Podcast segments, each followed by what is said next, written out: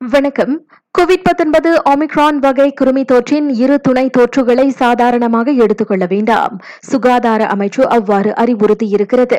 நூற்று பத்துக்கும் அதிகமான நாடுகளில் அந்த பி ஏ ஃபோர் மற்றும் பி ஏ ஃபைவ் கிருமி தொற்றுகள் வேகமாக பரவி வருவதாக அமைச்சு தெரிவித்தது. எனவே இப்பொது இடங்களில் குறிப்பாக கூட்ட நெரிசல் அதிகம் உள்ள பகுதிகளில் சுவாச கவசம் அணியுமாறு பொதுமக்கள் வலியுறுத்தப்படுகின்றனர்.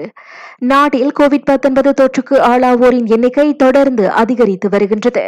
நேற்று மூவாயிரத்து ஐநூற்று அறுபத்தோரு பேருக்கு அத்தொற்று உறுதியானது.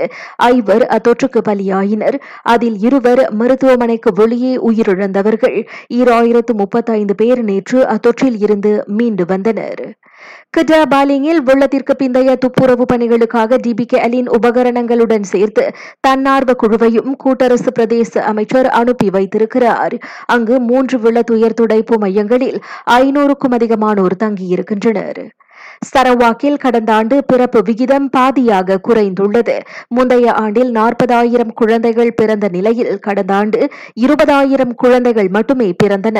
இதற்கு கல்வி தரத்தில் ஏற்பட்டுள்ள உயர்வு வேலை காரணமாக ஏற்படும் மன அழுத்தங்கள் ஆகியவை காரணமாக இருக்கலாம் என மாநில அரசு கூறியிருக்கிறது.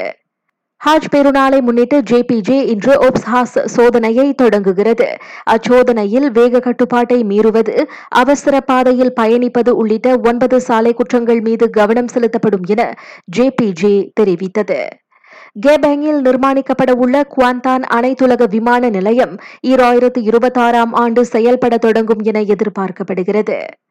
இசையமைப்பாளர் இளையராஜா ஓட்டப்பந்தய சகாப்தம் பி. டி. உஷா உள்ளிட்ட நால்வர் இந்திய நாடாளுமன்ற மேலவையின் நியமன உறுப்பினர்களாக அறிவிக்கப்பட்டுள்ளனர்.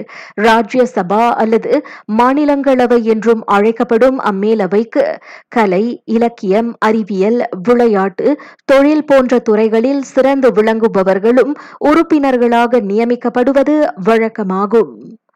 சிங்கப்பூரில் முதல் உள்ளூர் குரங்கம்மை நோய் சம்பவம் பதிவாகி இருக்கிறது. அந்நாட்டில் வசிக்கும் நாற்பத்தைந்து வயது மலேசிய ஆடவர் அந்நோயால் பாதிக்கப்பட்டுள்ளார். நான் சௌரியம்மாள் ராயப்பன். வணக்கம்.